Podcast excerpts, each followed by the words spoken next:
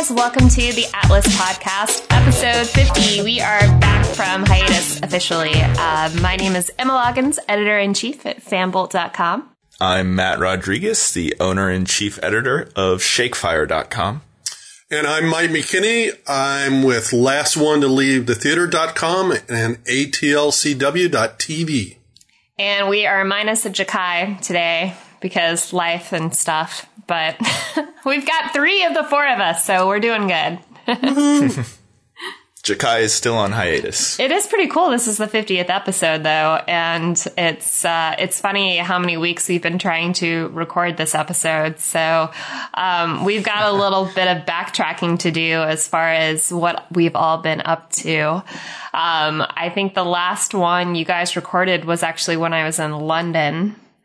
Um, does that sound right? Yeah, and like a month ago. Yeah, that's the one where we we all went to go see Kong Skull Island. I, I still want to see that, even though you all gave it such raving reviews. Um, still want to see it, but anywho's, um, let's start with uh, Mike's trip to South by Southwest, which was also a month ago.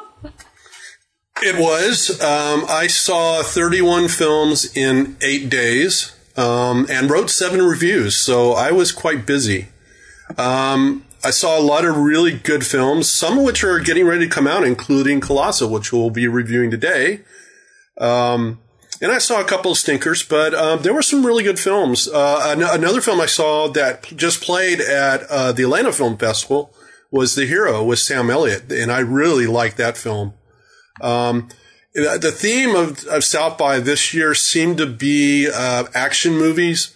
There were quite a few that were playing. Um, one of which is getting re- to release um, in the next uh, week or so, um, and that is I can't think of the name. Matt, what's the name that we're seeing? Free Free Fire. Yeah, Free Fire. Free Fire was there. Uh, Colossal, which has got a lot of action with some giant monsters. Um, so it was it was a fun festival. Um, uh, there there were some a couple of films that kind of got overlooked, um, and a film that Emma would love called Muppets Guys Talking, Aww. and it was just basically some of the original puppeteers, including Frank Oz, is actually his movie. Uh, he directed it.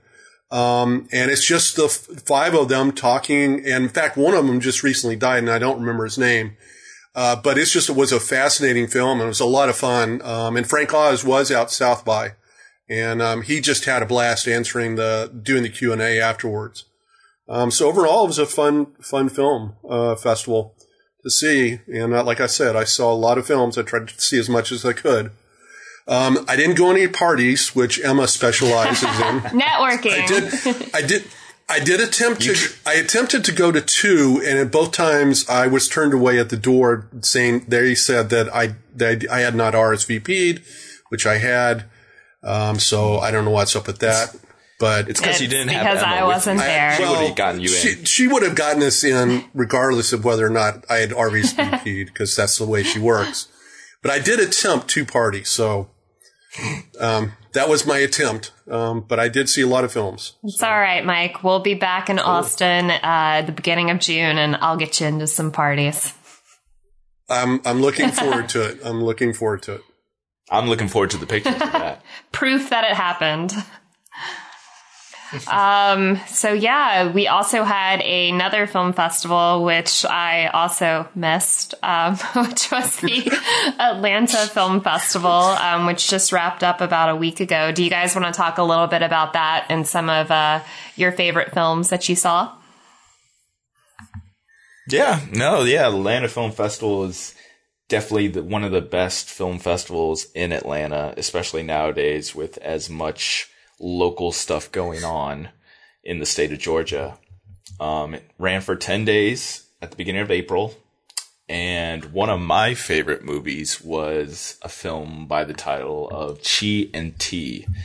And it's basically this mobster kind of these two guys these two friends are uh they run the muscle for their uncle who's this mafia type boss and they are tasked with getting their nephew uh, a suit and tie and a haircut getting him made up for his wedding and basically all that goes out the window when they try and get their screw up nephew ready for his wedding. And it's it's this really fun comedy, um, really great cast, just a lot of fun, and one of the definitely big surprises of the festival. Because I mean, a lot of these films are smaller, and so you really have no idea what's what you're going to be getting into when you go see a movie at a festival. So Yeah, and that's one of the great things for people that have never gone to a film festival. I highly recommend it. Go at least a couple of days and don't just go see the big, whatever the big uh, Hollywood movie that's there. Go see some of the smaller films because some of the best films I've ever seen were at a film festival where I walked in and didn't know anything about the film and then just had a, an amazing time with the, with the film.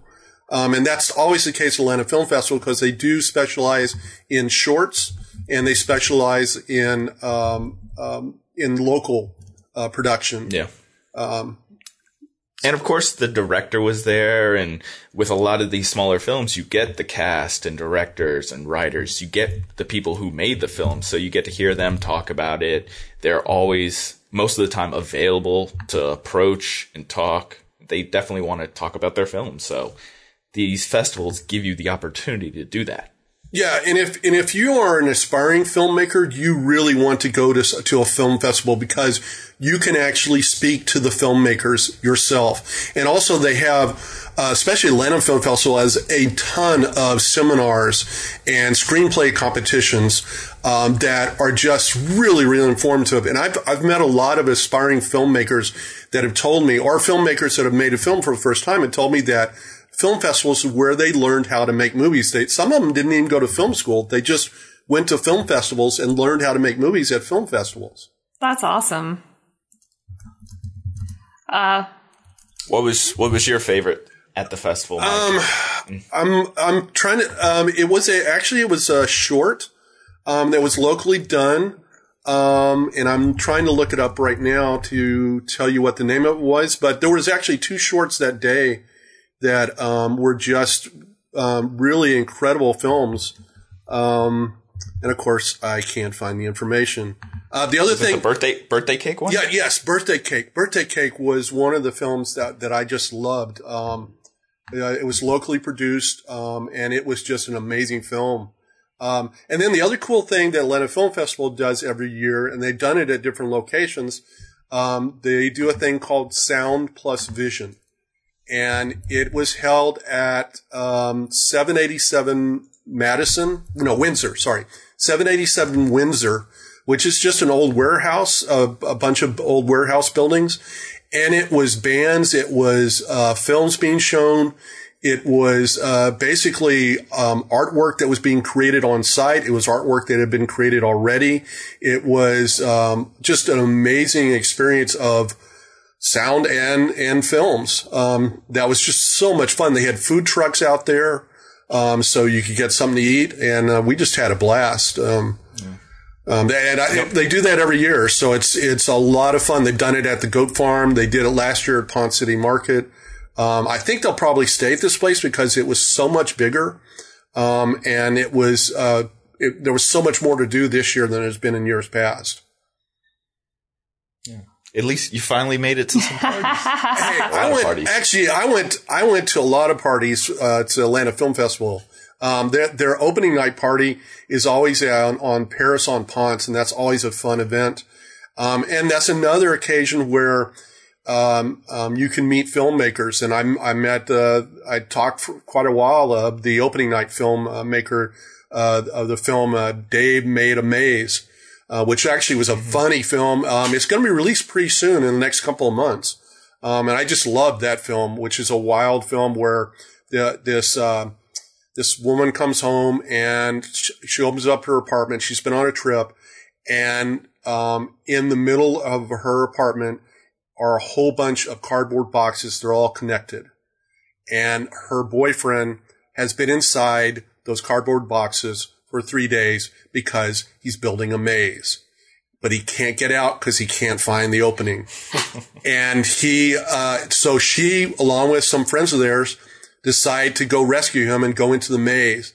And it was just an amazing film to watch. Um, it, it had everything you can imagine, including puppets, um, animation. Uh, the set designs were amazing. Um, and the, the stuff they were running into was stuff that he, he made, uh, the bo- he used the boxes. So in one room is a box that was made from, um, the, his, uh, his electronic piano. So like the wall, if you touched the wall, it was keyboards and it was just, it's just a fun film and, uh, and it was a blast to watch. Yeah, no, I love Dave Made a Maze too. It's one of the most creative films I think I saw at the festival this year. So, like you said, you know, everything was made out of cardboard and just really imaginative. Yeah, I'd like, but like I said, if you are even thinking about becoming a filmmaker or you have children that want to be filmmakers and, and a lot of the film festivals have um, events for children uh, that they'll help them make a film and they'll help them um, show them how to make a film it's it's a great experience and like i said it's just the fact that if you go see a film and you love it you can then go up and talk to the writer or the director or some of the stars of the movie and tell them hey i really loved your film and and you know, I want to know if this comes out or, or, you know, give me more information. You can get on mailing lists and all sorts of stuff. It's just a great, great thing to do. And that's why I love going to film festivals. And, uh, uh, Matt and I uh, will be hopefully going to Macon Film Festival. And then uh, down the line, Emma will be go join us to the Rome I Film will. Festival. Macon seems to always be during Comic Con, and that always takes uh, yeah. takes front row for me. Yeah, takes, takes precedence precedent. for me. So um, I did really want to see Birthday Cake. Um, you guys mentioned that. I actually know the uh, the writer and director of that, uh, Brantley Watts. She works with SCAD, and um, I we're friends on Facebook, and I've been seeing her post, you know, kind of through the whole process of that and all of the promotion and stuff with it. Um, so I hope that there's some way I can see that. Um, just because I've I've seen so much posted about it, and I heard that it was it was really great. I did get to see some other films um, with the festival too. I was actually on the jury for the animated shorts, even even though I uh, I only went to one event with the Atlanta Film Festival, which was an after party. Um, I was typical. well, I came back from uh, uh, Heroes and Villains Walker Stalker Con up in Chicago and was here for uh, just about 24 hours before I left for Ireland. And uh, that was the only event I could make it to, but I did have screeners of the animated shorts, so I was able to uh, still still take part in, you know, um, that part of the festival they asked me to be a part of. But um, it, my picks didn't win, but that's all right. I guess I I wasn't there to defend the ones that I wanted. Um, although once a hero, uh, that one was really good, and that uh, won the the jury award. And then honorable yeah. mention went to the wrong end of the stick, which um, really creeped me out. It was it was weird. Um, but they were all with the exception there was two and i won't name which two they were that um, i actually wanted to vomit after watching. Um, did you guys see oh, wow. the animated shorts? I i didn't. I missed. Yeah, I, was, I, I only went to one shorts block the entire festival. Um, and that I, was the one that had birthday cake in it. Yeah, I, I did not do the animation, but I did see. uh, I think to went to two different uh, narrative shorts and uh, one documentary shorts. Atlanta Film Festival is one of the few film festivals in the United States that all three categories uh, are, uh, if you win, you get a qualification for the Oscars. So the, all the shorts categories, the narrative shorts, the animated shorts, and the documentary shorts. If you win at the Atlanta Film Festival, then you're on your way to being nominated for an Oscar. Um, and so the Atlanta Film Festival really specializes in shorts. That's that's their bread and butter. Uh, the other thing they're really uh, they they really promote uh, women in film. Um, they have the new Mavericks uh, thing, and that's the other thing about the Atlanta Film Festival that they do stuff year round, um, and they have seminars once a month to help you learn how to be a filmmaker, or if you want to do something like work on films, you want to be you know a, a prop guy, or you want to be uh, production assistant. Uh, they actually have classes that you can take um, that will get you in the door and you get to learn about the job and people have gotten jobs just from taking classes at the Atlanta Film Festival, especially here in Atlanta, because there are so many films and TV shows being made. Uh, one last thing I wanted to mention about the Atlanta Film Festival before we talk about something else is I, the other thing I saw, which I love every year, is it's, it's called the Puppet Slam. And basically they do it late at night. It is very risque. Um, and basically it's a, it's a bunch of different puppeteers coming up on stage and performing and then also showing, uh, short films that star puppets. And it's just a blast and the audience has a great time. Um, and they do it every year. Um, it's usually on like a Friday or Saturday night. Um, usually starts like at 11 and it's just so much fun. Um, we, we, I just had a great time doing that. You've been doing a lot of puppet stuff lately. Mike. I guess so. I guess so. been on a been on a puppet kick.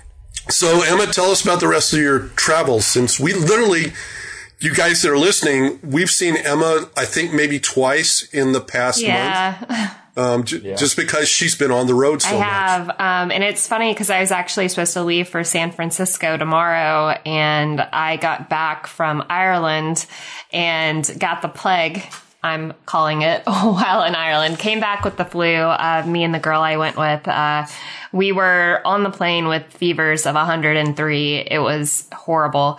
Um, and so I got back and I was like, you know what? I'm canceling San Francisco. Like this whole month long travel international thing sounded like a lot of fun in the beginning. Um, it's exhausting, but, um, travels yeah um, chicago was a blast and um, london was a blast. Um, i guess go back all the way to london.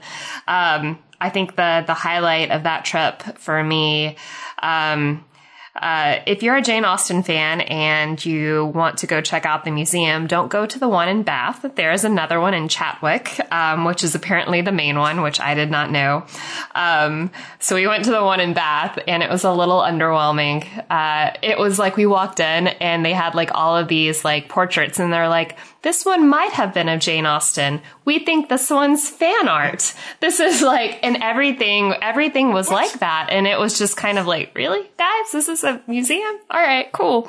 Um, and then I found out the main one was, you know, in a different area of the country, which made more sense. But, um, Bath itself was beautiful. Um, had a blast in London, got to go to the Lego store and we did the, um, the big mo- mosaics where you go in a photo booth and then they print out a Lego mosaic of your face, which is pretty awesome.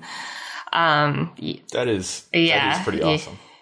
Like, and that's I would get two of those because like one of them you would just keep in the box, keep it wrapped, not open it, and then the other one you would open it and create the mosaic. well, um, I think it's a little, um, it was a little misleading with how I was originally pitched it. Um, they like print out a box that has like everything in it and then the photo and you think it's like a fully packaged thing that's completely custom for you. And I don't think that's the case. It prints out like a, uh, a sheet, which is basically your guide to creating your mosaic. And then I think everything else in the box is like generic, like it gives it to everybody. Um, so you can probably save yourself 99 pounds and only get one. But, um, it was, it was really cool. I still need to put it together. I haven't, um, been here long enough to actually do that yet. But, um, that's on my, my list of things to do. Um, after I got back from that, I was here for a little bit, then went to um, the convention up in Chicago. Um, I got to hang out with uh, Ming Chen that whole weekend and go to a bunch of speakeasies and restaurants in and around Chicago, which was really, really awesome.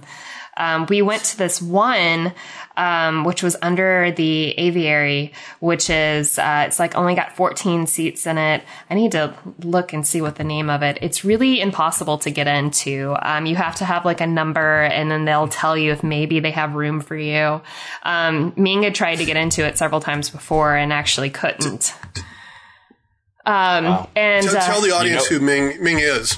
um, Uh, I'm gonna tell the audience who Ming is because not everybody's gonna know who he is. well, we've had him, we, Nobody Everyone everybody knows who Ming Ming is. No, um, we've had him on the podcast. He co-hosted an episode um, back in November, but of course, he is the star of AMC's Comic Book Men, and um, you know goes to all of these these conventions, and actually was at the Chicago one um, doing some panel hosting, which was cool. Um, so we got to just kind of chill out in between panels. And I'm totally not seeing the name of this place. I thought we had posted the photo online, but maybe we hadn't. Um, it's uh, it's that, that secretive. Well, it's under a place called the Aviary, and um, it's really, really good. The drinks are amazing, um, and it's funny. By the end of the night, um, Sean Gunn um, from Guardians of the Galaxy and Gilmore Girls um, also showed up. Him and Ming are pretty good friends, and so we we all got to hang out and have a couple old fashions, and it was a pretty cool experience. Um, so that was basically the the food and um, beverage highlights of the trip. I got to host a panel for um, uh, DC Legends of Tomorrow, which was awesome, and then got to do a couple of interviews, most notably with uh, Scott Wilson, and talk to him a little bit about the OA, which is a Netflix series that I'm obsessed with that got renewed for season two and um, there's absolutely no news about when that's going to film. I was hoping that Scott had heard something and could say something about when that could potentially be coming back, but um, unfortunately, no news on that front. But I It's still really good. that. I mean, that was that was the one where it, they just basically dropped it, right? Didn't they like have a trailer and then it was like, oh, out on Netflix Yeah. tomorrow or something? it's uh, yeah, and the girl. Um, she, oh my gosh, I'm spacing on her name too. Um, she did another Earth. Um, Brit Brit Marling, Brit Marling, um, and everything she does is I don't know. It's just really thought thought provoking and um, kind of sci-fi ish, but not like too too much sci-fi ish. Um, it's hard to kind of yeah, like grounded grounded sci-fi. sci-fi. It's um, it's not. I don't know. It's kind of hard to put her her work in a genre, um, but it's it's really really good, and I highly recommend it. And um, Another Earth, you've seen that one, haven't you, Mike? Yeah. Yeah, yeah. Uh, it's if you want to see a really cool sci-fi film that's really an, got it, but an indie uh, got an indie beat to it. Basically, um, that's the movie to see. I mean, it's a wonderful movie and great performance by Yeah. her. Um, she and her her writing partner uh, have done a number of films and now this TV show. Um, and she's just a major talent, and I look forward to everything that she does because it's always quality stuff on usually on a very small Yeah. budget. Um, yeah, another another Earth is just an amazing film. I want to say that I saw that at the Atlanta Film Festival several years ago. It was like, I don't know, 2013 maybe. I feel like I saw it at a film festival. Um, maybe. I don't recall it being there, but that's it's a possibility. I remember going to a screening. Maybe for it. that's what I was thinking. I don't remember if it was at a film festival though or not. Well, I like to say that I've been to a handful of film festivals, so I have. I think it was, but don't hold me to it. Um, after Chicago, though, I came back for 24 hours and then got on a plane to Ireland, which was a total blast. Um, we landed in Dublin and then went from Dublin up to Belfast, um, did the Titanic Museum, which I was a bucket list thing for me. I really wanted to go. And um, that was another museum that I was kind of uh, not underwhelmed by, but I had different expectations of.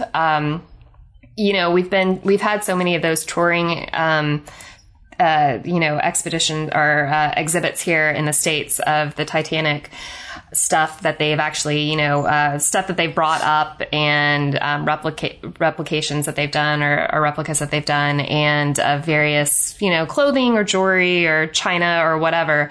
Um, and I expected the museum to have a lot more of uh, just wreckage that they had actually brought up. Um, and they did not because the museum and um, basically the whole organization there kind of sees that as a grave site and they see that as robbing the grave. So they don't actually have anything that has been brought up from the Titanic at that museum. So it's it's a lot of video and text and photos and uh, lots of really cool interactive um, things that you can do and kind of explore, but no actual. Um, you know objects that have been brought up which is kind of what i was was hoping to see i, I understand their stance on it but it just wasn't exactly what i expected um, the museum itself is beautiful and being able to see the dry dock where titanic was built and um, you know where they they launched it for you know its trip down to uh, um, i believe it was southampton where everyone got on board and the uh, the the trip ensued. But um, it was really really cool to see, and they actually have the last um, the the last ship from the White Star Line. Uh, which is the uh, nomadic, and we actually got to go on that, which is one fourth the size of the Titanic, and that was pretty cool to check out. Um, aside from that, we did all Game of Thrones stuff. Uh, they have a really cool uh, press event that they put together for media from all over the world. And we got to go to a number of different filming locations from, you know, season one locations to um, the last season. And one of the things that was really, really cool, and they're kind of putting together for fans that go and want to visit uh, these various filming locations. Um, they have 10 doors, one for each episode of last season and they're all customized to that episode to tell the story of that episode. And there are um, there there's this amazing line of trees. Um, that's in the country in Northern Ireland.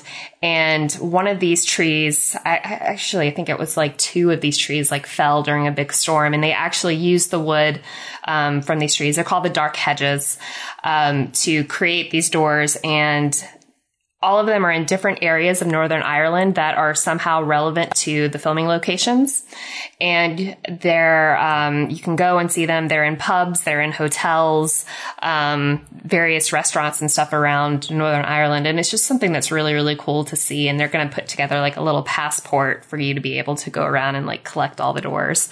But, uh, Kind of yeah, like a scavenger yeah. hunt. Except they tell you where everything is, but um, it's Well, they should make They it a should. scavenger hunt. So you have to get to know the sites. Exactly. And then you find It is doors. pretty cool. Um, I only, I think I saw seven, eight, nine, ten, and one. So I didn't get to see all of them either. We were only, you know, doing this this uh, trip or this portion of the trip for for two days of the Game of Thrones stuff. Uh, but we actually got to go to um, Castle Ward, which is what they have used for Winterfell, and we got to do some archery, which I was pretty good at. Just gonna say that. I'm just gonna put that. I was a lot better than Krista, the girl that was with me, who should never be trusted with a bow and arrow. So, so, so do we have to call you I, Katniss thi- now? I think so. I think that's fair. I feel like my skills were that good. Just gonna say it. I hit Yeah. my target three out of four times, and the other time I actually hit my neighbor's target. So I was kind of just like doing them a favor. So, um, but it was a lot of fun, and um, it's a really cool experience. If you're in Northern Ireland, um, definitely book ahead. It's not something you can just show up and do. I mean, you can show up to the location and kind of walk around, but if you want to actually have, a, you know, a kind of Game of Thrones experience, um, you can book that in advance and do the archery and, um, you know, check out the grounds and, you know, have a have a meal there with a with a group. Um, it's really really cool. Definitely worth checking out. Um, aside from that, we when we left Belfast, we drove up to Malin, which is one of the locations from Star Wars Episode Eight, and uh, we had no idea what we were looking at because obviously we've not seen Episode Eight, but. We got to um, one of the beaches where they filmed, and we we pulled off, and immediately when we like saw the beach, we're like, "Oh, this is the set," because it just looked like something from another galaxy. It was um, it was really really beautiful we spent about an hour um, picking rocks. You each have a rock from another galaxy that I got you. Um, yeah, yeah. See, I told you I was going to bring you back souvenirs. Maybe it will be actually. We could see it in Star Wars. Be like, That's oh, your rock. our yeah, yeah. You can say that. it, it will be in the yeah. film. I will be saying that. I will be too. um, it, it was really cool. And um, that whole little town up there, uh, Malin Head, is just a beautiful. Uh, a beautiful location, and actually they have a pub up there, um, which has a big Yoda on the side of it, and it's the northern, um, it's the northernmost pub in Ireland, and it's really cool. Definitely worth going. They have a bunch of fun Star Wars stuff in there, and um, it's a small town. It's super, super small. So you, you can't help but see everything when you're there. Um, and they also have a coffee shop that has a bunch of, um, uh, Star Wars themed stuff in it and, uh, uh, lots of cool hiking paths. And it's just really, really beautiful. Um, so Krista and I, being the crazy trip planners that we were, decided to drive from the very northern tip of the country to the very southern tip of the country on that day. Um, so we got in a little, like I think it was eleven fifty nine. We pulled into Portmagee, which is uh, where we thought we were going to go out to uh, Skellig Island, which is where they filmed the the very last scene of um, uh, Force Awakens and little did we know that you can only get on that island um, from May 15th through September 15th. And we thought, well, hey, maybe we can just take a boat ride out there. And the weather was absolutely horrific that day. So um, we didn't get to do that. And that was also the day that Krista got hit with the flu. Um, so we went around and looked at some ancient stone forts and a few castles that were nearby and then um, took like seven hour naps and uh, that night, um, we stayed at the Moorings, which is a really cute little bed and breakfast place in Portmagee. And it was actually where they had the pre-production offices for um, when they were there filming Force Awakens in that scene. They they were set up there for about six months, which seems pretty long for what actually made it into the film. So I'm kind of wondering if maybe they filmed some stuff Yeah. for Episode Eight while they were there too with that. Um, That would be my that would Yeah. be my guess because that's I that's over long to to be in a one location for that short Yeah. scene. So it was like a Yeah. two minute scene. And I know episode eight is taking off exactly where seven. well, then that would probably. So- and they did yeah. go back there. So To so to my rock stuff. may may have been in two films. Well, no, Yeah. no.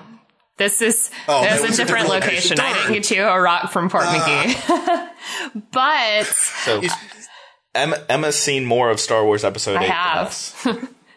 and then most maybe people. we'll all get to see that one four times in the first day too. but I we had not. we had some no. screening challenges when we uh when we saw uh that film and it uh no that was that was Rogue One. That was, was it Force Force Awakens? Oh god, Yeah, it no, all it running Force together now.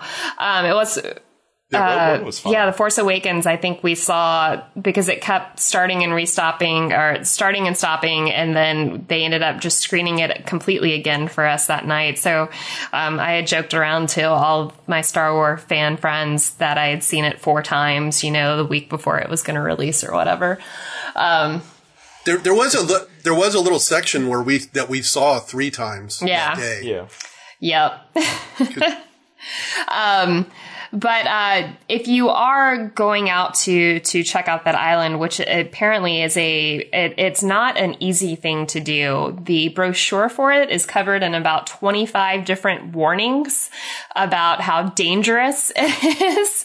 Um, but it's uh, definitely something really cool and kind of almost on the scale of like um, Machu Picchu. Obviously not that old, but it's a 12th century monastery that's out there, and it's you know these ruins that are um, pretty pretty isolated and and pretty cool to see. So it's kind of on that scale for me of, of something I want to go out to and actually hike. Um, but if you're going out to do that, definitely check out this place, the Moorings, um, and stay there because it's not only where they had the pre-production, but they also had the cast wrap party in the bar. And Mark Hamill learned how to pour the perfect Guinness there, which they have a little experience that you can do where you can learn how to pour the perfect Guinness, uh, which Krista and I did, and we got little T-shirts. It was like um, uh, just a, a super cool, cool experience to be able to, you know, feel like you're a part of the production in a way. Um, so I don't know. It was super, super cool. You have joined the I ranks have, of Mark I have. I've sat in the same same bar stool as uh, Mark Hamill and had a Guinness. When you meet them, you could be like, "Hey, we both know how to Exactly. perfect Guinness." Exactly. There's a video actually of uh, Krista and I doing that challenge, and mine was perfect, and Krista messed hers up, and then it like spilled on mine, and then it made mine look like I didn't do it right. Um, so I just want to put that out there that mine was perfect. But um, we left the next morning uh, for a four hour drive back to um, Dublin because we were doing the Jameson distillery experience. Um, later that day. I drove the whole day because Krista was dying. I started dying that day. Um, but we managed to get some whiskey in us before we got super sick, which was probably not a good idea. Um, but uh, the best old fashioned I've ever had in my entire life was at the Jameson uh, Distillery in Dublin. Highly recommend going and checking that out. the The experience as a whole is. Um, I kind of in comparing it to and comparing it to Guinness, which was um, just the coolest freaking museum and rooftop bar, and their gift store was like a Bass Pro Shop. Like it was just insanely large. Um, uh, Jameson's a lot smaller, but still a really cool experience and really well designed. Their gift shop is kind of ridiculously small, but it's still got some good stuff in it. And uh, from there, we drove out a little bit uh, to be a little bit closer to the airport to leave the next day, and just uh, had dinner out there, and then flew out the next day. And I landed with the flu, and then immediately had to get in the car and drive to New Orleans. And I'm back from that now. I'm fully reco- not fully recovered, um, but I no longer have the flu. So that's basically been the last month of my life. So basically, I mean, what you did was a drinking tour of Basically. Ireland. yeah. Yeah. Okay. But just want to make that Yeah. clear. You know, it, Drinking under- and move and set visit. Yeah, well, under the pre- uh, you know, it's saying that you're going to go visit Game of Thrones and, and Star Wars, but really, it was to visit places to drink. Well, I had to go check out the bars where they went when they filmed. Like I can tell you, like four separate bars in Belfast where um, Jon Snow, Kit Harington, liked to to frequent when he was there, and we even went to one, um, the Spaniard, which is kind of like a a Spanish flair on like. Uh, church bar. If you're familiar with church bar here in Atlanta, it's kind of like a Spanish version of that. Um, and that Kit Harington had been at the week before we were there. So, you know, just, Just missed him. I like to have the full cultural experience though, you know, not just see the sets, but also, you know, drink at the same bars as the cast. Were there any Irish drinking songs that you no, partook but in? now I feel like there should have been. Oh well, you know, well, ne- next time. Next Next time. time. next Yeah. time. see the rest of those doors. Yep, I'm still I'm still dying. I went to the gym today and um, had a coughing fit during my workout. So um, excuse me if I just go into another one of those.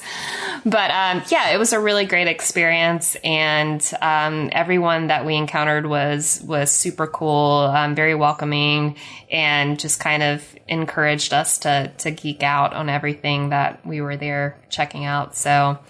Um, I'll have coverage of that up on Fanbolt here probably within the next month because it's a lot of stuff to put together. But um, yeah, so that was my my Sounds my awesome. trip. And and then and then and so then next weekend you're going to Next weekend, I'm going to Bristol, Tennessee for a NASCAR event, which is not um, something that I think anyone would expect me to do because I literally, I, not only do I know nothing about NASCAR, I really know nothing about cars in general. Um, if they run and have air conditioning in them, I'm happy. So, um, which mine currently doesn't. So. you do- you- Yeah, yeah. You realize that these cars don't have air conditioning. uh, See? that- I that'd be didn't know that. Yeah, well, and then the other that that is, I talked to a friend of mine who's a big NASCAR fan, has gone to almost all the tracks, and he said that track is actually the loudest track in NASCAR because of its shape. It's a bowl shape. It's a short track as opposed to a track that's a long track like the Indianapolis track.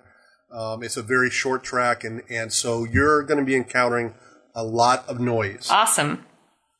Just warning you. Well, that's that's what headphones and earplugs are for. I uh, I assume that I will have those things. I should probably double check if I need to uh, bring them with. But uh, yeah, no, I, I'm doing that event with Auto Trader, who um, they their marketing team thought it would be you know a, a funny article to be written about a, a, a girl that that knew Funny nothing about NASCAR goes to her first NASCAR event.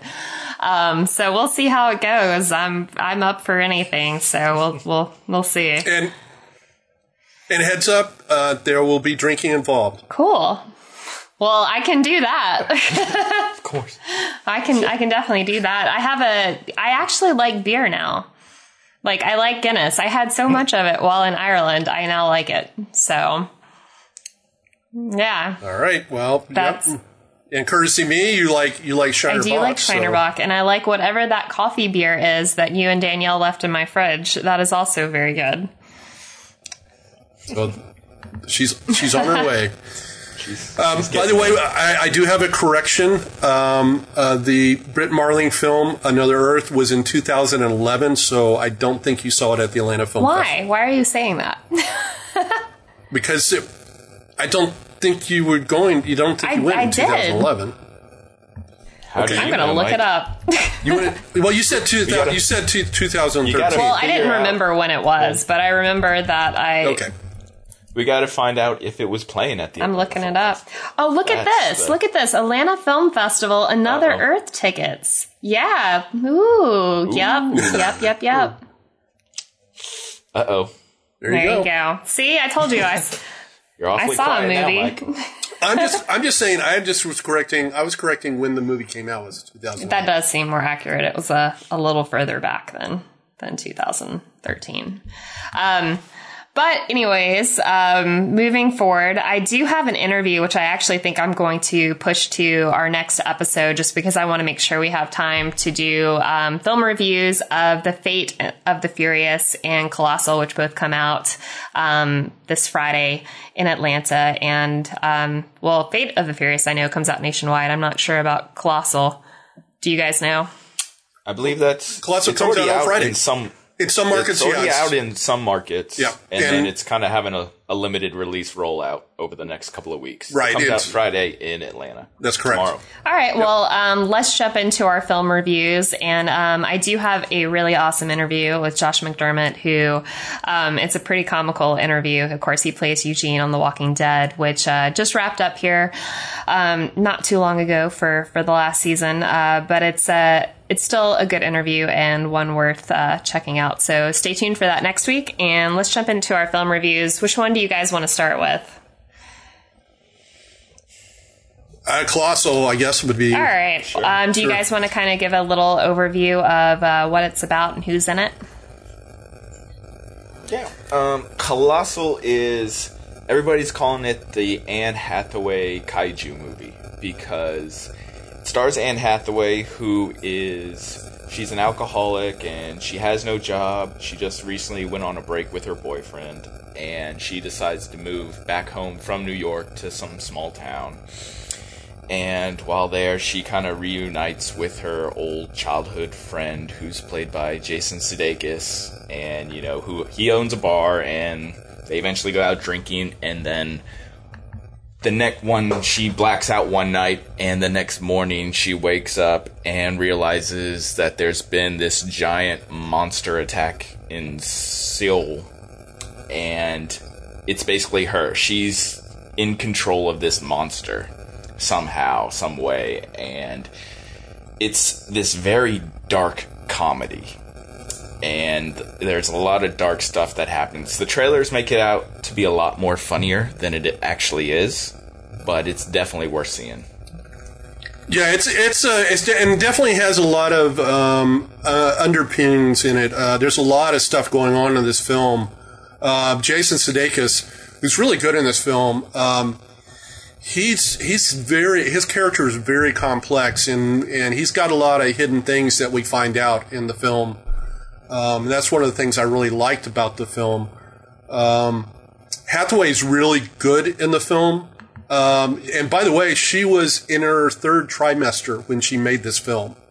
Um, that which is just amazing. Um, uh, I, so I, I, I like this film a lot. Um, I didn't love it though. Uh, I think Matt loves it more than I do. Yeah. I loved it. I thought it was one of my favorite films of the year so far. You know, it's just really, really different than all the other Hollywood stuff out there. And it really puts an interesting spin on the whole monster attacks the big city kind of film. I will, I will say this: when I, I saw it out of South by, and uh, the director was there, um, he this is a passion project for him. Um, he always wanted to make a monster film. Uh, the director's name is Nacho Vigalondo, and um, he he's he, he's a really funny character too. He's very he's got a great sense of humor, but um, he really wanted to make a monster movie, and he figured this was the only way that he would be able to do it. is to to write uh, where the, there was some comedy in it, some drama in it. Um, um, so I guess we need to go on the uh, the old Atlas uh, scale Let's here. do it. Um, let's start out with boredom factor. Um, from one to five, how bored were you? I would give it a zero. You know, I wasn't bored at all. You know, I was really captivated by the the entire film. I wasn't bored at all either. I'd give it a one. Um, I don't think zero is our in part in our category. I, so I do zeros saying, all the time. Yeah, Okay, all right. See, I'm Yeah. still I'm, Yeah. I'm a newbie. I'm I, still I learning pulled an. Emma. You, I you remember did. the last the last podcast. Jakai was was making note of. Oh, you can pick zero because Emma does it all. Exactly. Okay, all right. So if Emma Emma set a precedent, you, I would still stick and we can one. do like 0.5 and well, I do you know, that just because make make yeah, things difficult for Jakai when Exactly. Yeah, it- Emma, Emma especially loves that. Uh, But I'd give it a one. you can also mispronounce names. It's encouraged. um, all right. Well, what about eye rolling factor? Um, one to five, how many times were you rolling your eyes?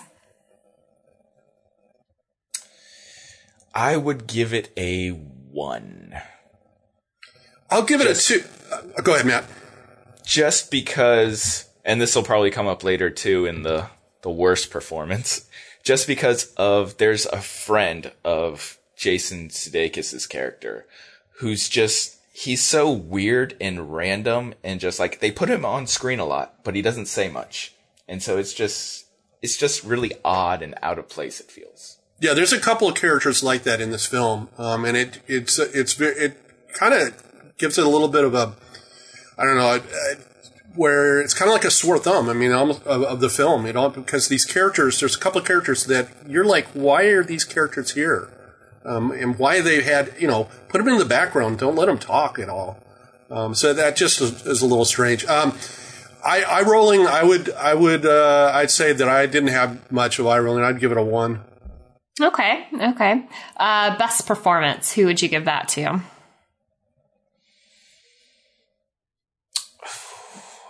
Yeah, that's a hard one because I mean it's definitely a toss up between Anne Hathaway and Jason Sudeikis. I'm gonna give it to Jason Sudeikis just because it feels like out of his character. You know, his character is so different than everything else he's played in other mm-hmm. roles, and he does it so very well. And it's it's a great character. Like I don't want to spoil anything for the film of course. Like, definitely go see it for yourself. His character is is amazing. Yeah, I mean, Su- Sudeikis is is is the he's got a much meatier part. Um, it's much more. There's much more to his part um, than there is Hathaway. Uh, the other thing I that I didn't like, and it's not not any fault of Hathaway, was uh, Hathaway plays what I call a pretty drunk. Um, somebody you know that we can laugh at and not be too concerned about, even though she's got a serious problem. Um, but her drinking never really, other than getting in trouble with her boyfriend, there's really not a lot of consequences to her drinking. Um, and uh, it just, Well, it- well, the consequences is that she's destroying entire cities. I know, I know, I know that, but it just it just seems like um, it just seems a little shallow, and it's too, and her realizing it just seems too simple for me. Um, but Sudeikis, I really liked, and and he he's got a much.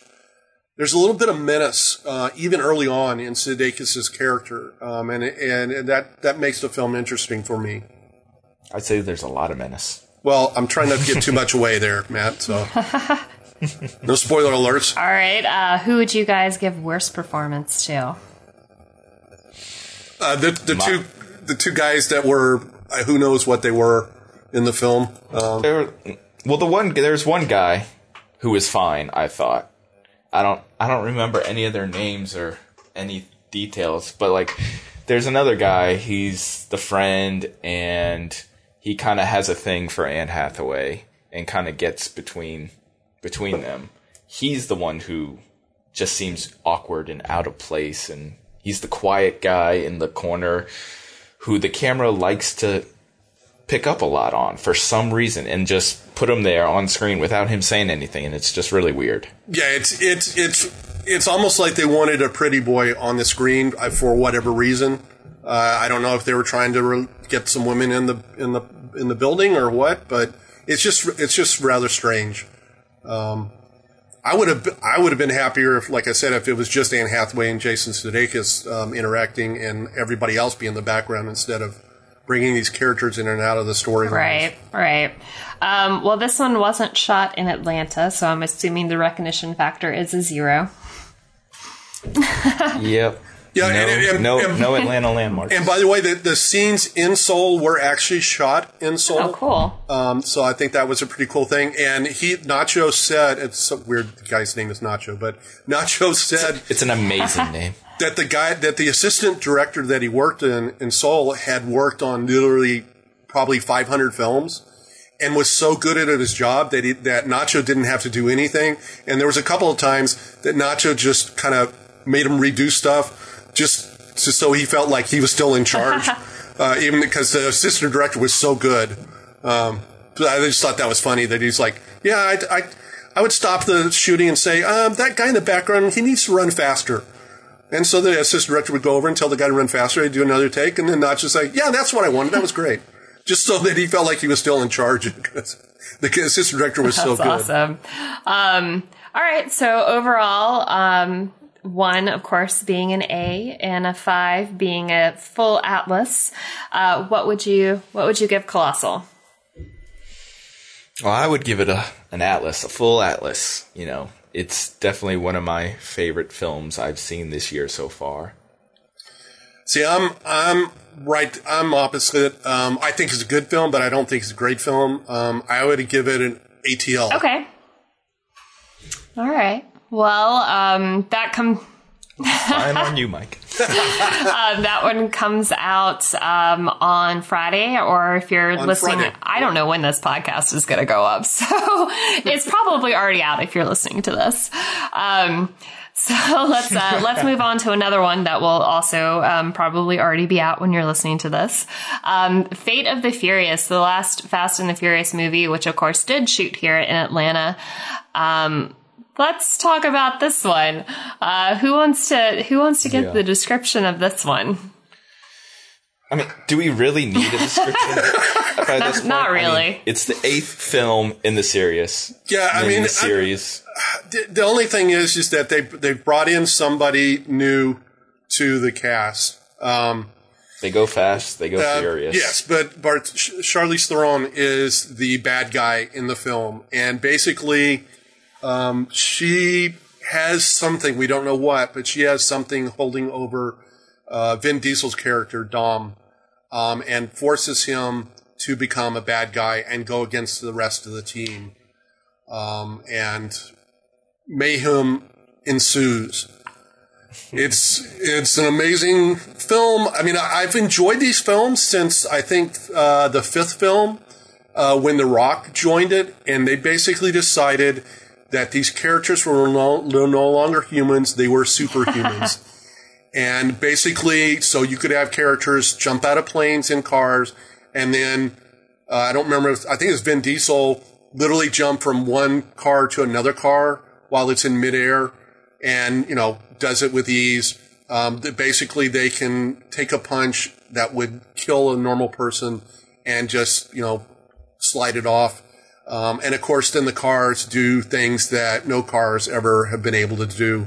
Um, this this one they go even further. Um, at one point, they're racing a submarine. Not kidding. Oh, Yeah, it's it's ridiculous, but I mean, It- it's what fans It is. expect from the series from It now is. So And, I- and you I know and- exactly what you're getting into when you buy a ticket for this. Yeah. Now I, I will say this: um, the the low point of this film is the two times that Vin Diesel cries in the film and tries to act. Um, that's that's not good. Um, let's let's let The Rock uh, let, us let Dwayne Johnson do a little more acting, and Vin Diesel just needs to not try to emote so much. You know, I remember when this was filming and there was, um, I'm going to try to get the facts of this right. There was a lot of tension on this set because Vin Diesel and The Rock, um, weren't really getting along during filming and The Rock, like, wrote a letter, um, about how, uh, people should be treated on set, um, kind of in direct response to, um, how Vin Diesel was treating people on set. And that was something that was pretty, pretty thoroughly covered in the media, uh, during filming. You can kind of go back and look at all the details. Um, but on screen, everyone seemed to get along really well, and there didn't seem to be, you know, anything from um, off camera Yeah. or anything kind of coming through in their performances. So, um, which was definitely something I was kind of looking for, just because I I knew a couple of people that worked on the project, and I and I heard some stories about how unpleasant the set environment was. Um, Yeah. Well, that and that like gives makes it it was legit beef. It wasn't just kind of oh, because the whole story revolves around Vin Diesel's character betraying everybody and becoming Right. their enemy. So you're thinking, oh, is this just some kind of media publicity stunt, or was there Right. really beef? Uh, my guess, there, I'm guessing there really was. Oh, yeah, I- no. I'm- Because Yeah, I, I'm I thinking believe. this has been this is one of Vin, Vin Diesel is the, one of the producers of this film. Um, this is his baby. Um, Yeah. He saw very early on that that they could turn this into a franchise, and uh, I think bringing The Rock on when The Rock was starting to become a major motion picture star. And now The Rock has, uh, I keep calling The Rock, but I'm, that's going back to my WWF days. But Dwayne Everybody Johnson, calls him The Rock. but Dwayne Johnson has become the highest paid movie star out there and is a huge box office draw now. You can't say the same thing about Vin Diesel. He is not, he's, he's still a movie star, but he's not in the, he's not in Dwayne Johnson's, um, stratosphere. And I have, have a feeling that created the tension between the two.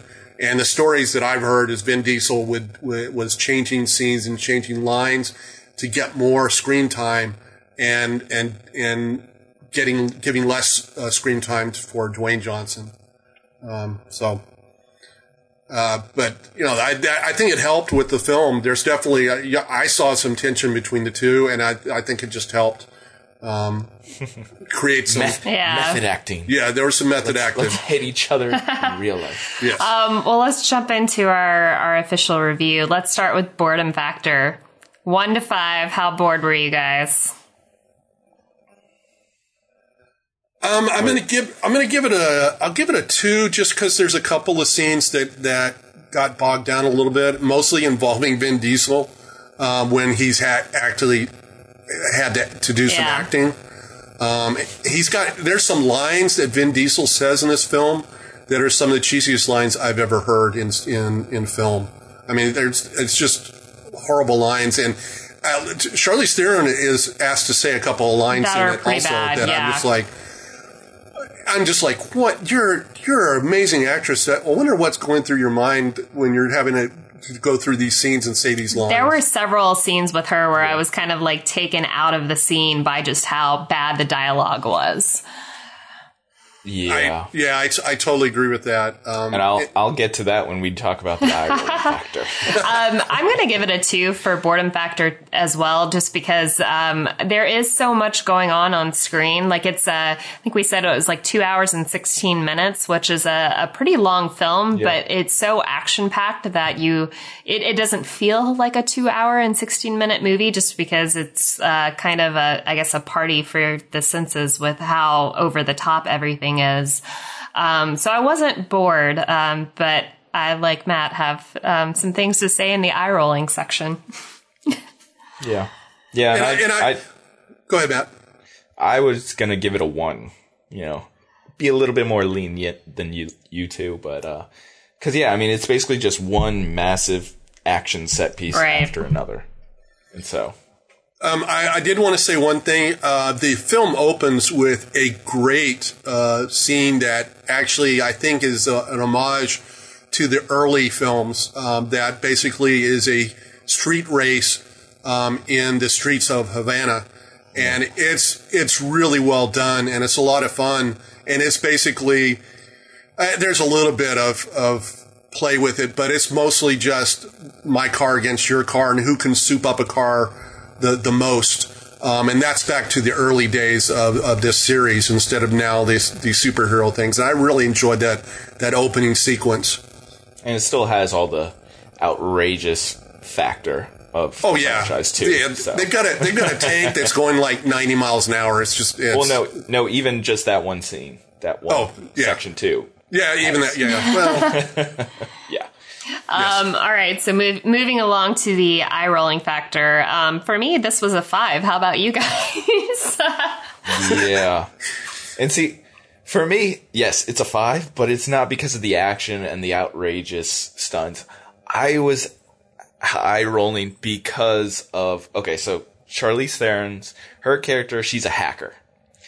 And those hacker scenes are just terrible because it's the s- terrible CSI, you know, TV Hollywood hacker where they're saying who knows what what words and you know that hacker speak that doesn't really exist and it's just so over the top cheesy it's just I think oh my god it was the writers need to watch some uh, Mr. Robot to get it right.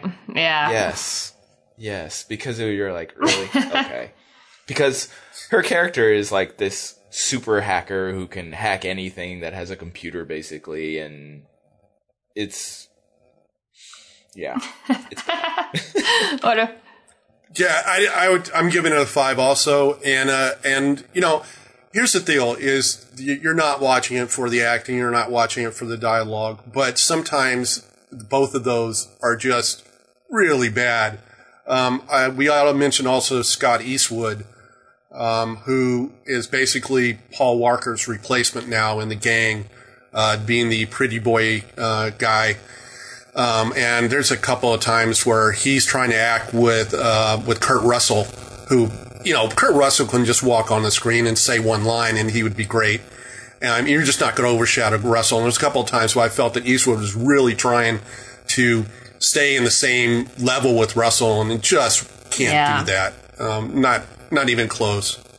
i thought eastwood was fine Yeah. i mean he wasn't he was ex- acceptable for for what the f- franchise is Yeah, I, I, I still did. But also, yeah, you're right. The, the hacking stuff. I mean, you know, and Michelle Rodriguez is hacking into uh, a submarine, and it's just like, okay, yeah, sure. Well, no, it was Nathalie Yeah. Emmanuel. Oh, his name was is. Nathalie Emmanuel. No, I'm sorry, Nathalie Emmanuel. was Michelle doing it. Rodriguez was fighting. And, That's right. Michelle Rodriguez was a, um, yeah, it's still, they're, they're yeah, doing stuff that They're hacking take- into a submarine, and yeah, yeah. it's like a hack battle. It's like, oh no, she's locked me out. No, I'll Yeah. override this. yeah. yeah. really? Yeah. Um, so, so best performance I would give to The Rock. What about you guys? I really like Jason Statham. He was, he was pretty I good. he was really good. Like he was the best in every scene that he was in. Like he wasn't in it as much as The Rock. That's fair. but he really he really stole all the scenes he was in like and he has he has some amazing comedic timing too i would say Yeah, that Jason. Jason definitely. uh, He's shown us that in the past uh, with some of the other film he's done. Um, with uh, with uh, uh, was it Spy Hard? Was it the name of it? Um, oh yeah the melissa mccarthy one the Melissa McCarthy one. Um, Yeah. And he's so he's got that. He's got a really good comic timing. Um, I don't know. I'm I'm still a I'm still a Dwayne Johnson fan. Um, I think he of all the everybody on that screen other than Russell and and Charlize Theron, um, he's the best actor in that group. Um, and I, I, I just enjoy watching him work. Um, he, he could really commands the screen and really commands, um, um, the, his presence is just overwhelming. Um, and I, so I just love to watch him work.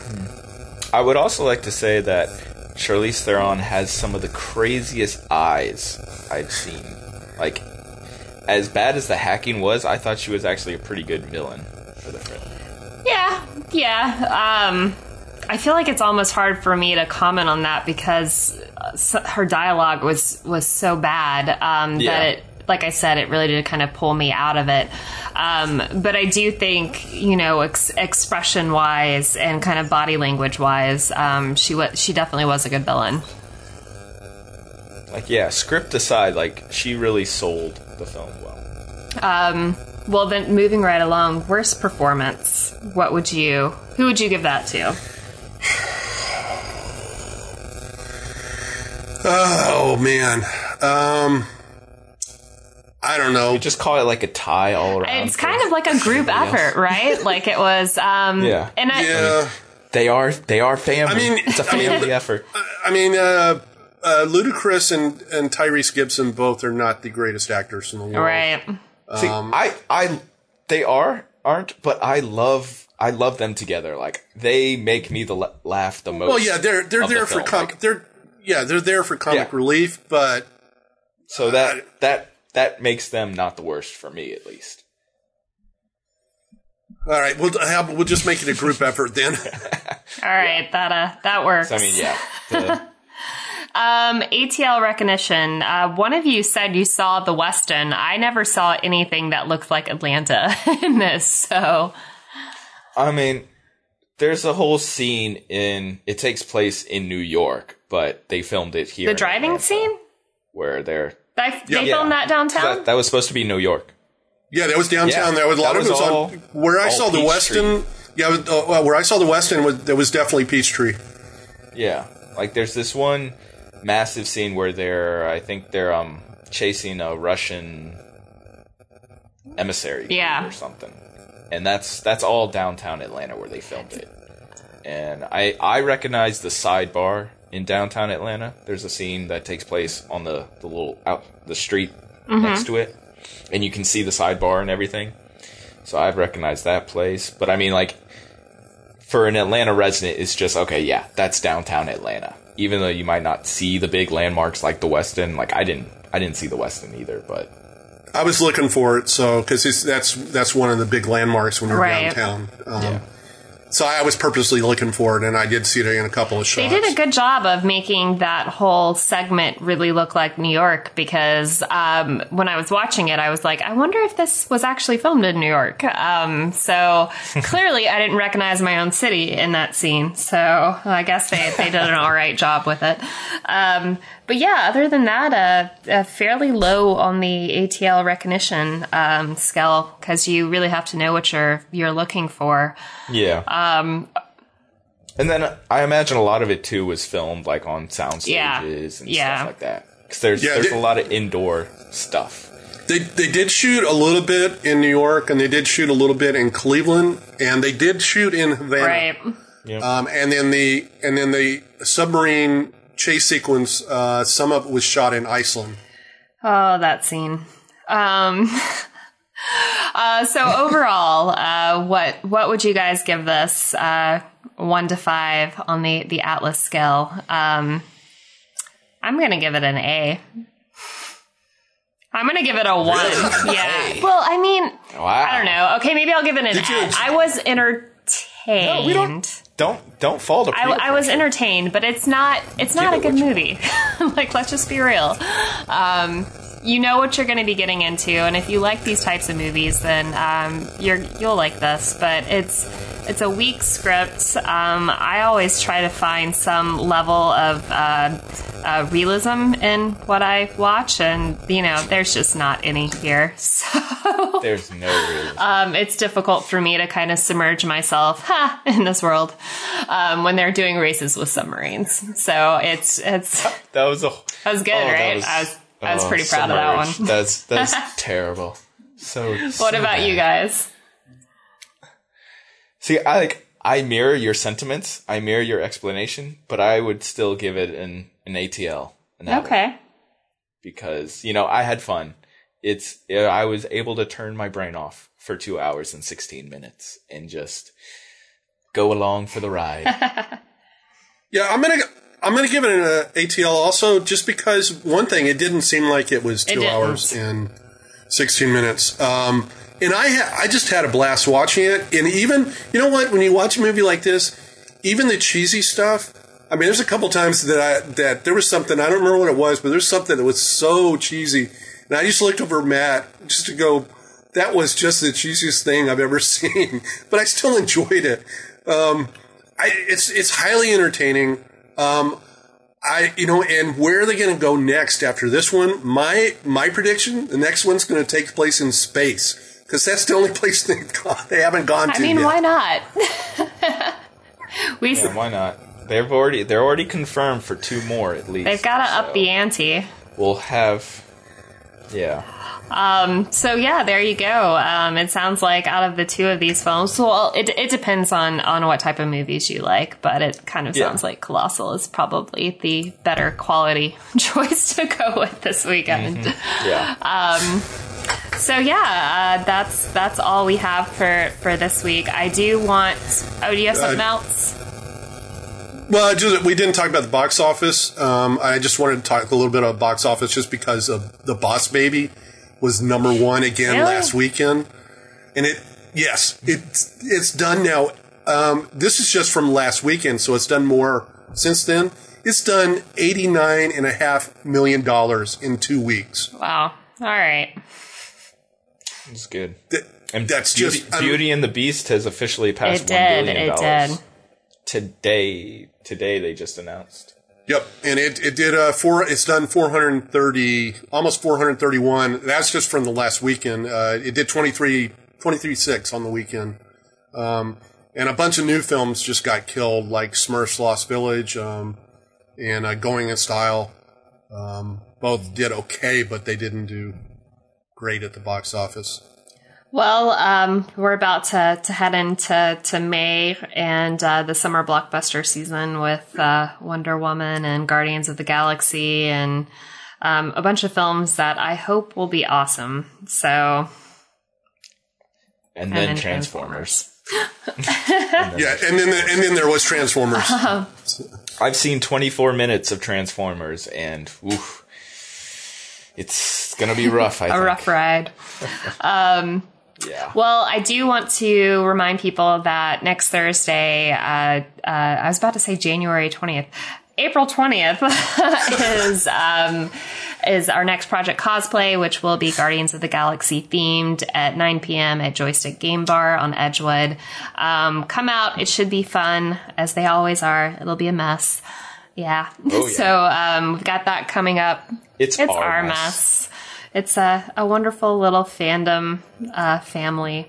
Uh, so definitely come and check that out. And then, of course, next week um, we'll have our interview with Josh McDermitt from The Walking Dead and um, some more cool stuff once I can start actually uh, getting back on some sort of schedule and planning. I didn't even look up the box office stuff today. I like completely forgot that that was like a segment that I do. Um, so thanks for And- picking that and up. and we'll have a uh, yeah, and also we'll uh, we'll have a um, review of Free Fire, uh, which I saw at South by, and I just a heads up, I enjoyed it so much that I'm seeing it again at the Atlanta screening. Well, cool. Um, so we'll have that for for next time. And um, until then, thank you guys for listening. Again, my name is Emma Loggins, editor in chief at fanbolt.com. I'm Matt Rodriguez, the owner and chief editor of ShakeFire.com. And I'm Mike McKinney with Last One to Leave the Theater.com and ATLCW.tv. And we'll uh, see you guys next time. Thanks for listening to our 50th episode.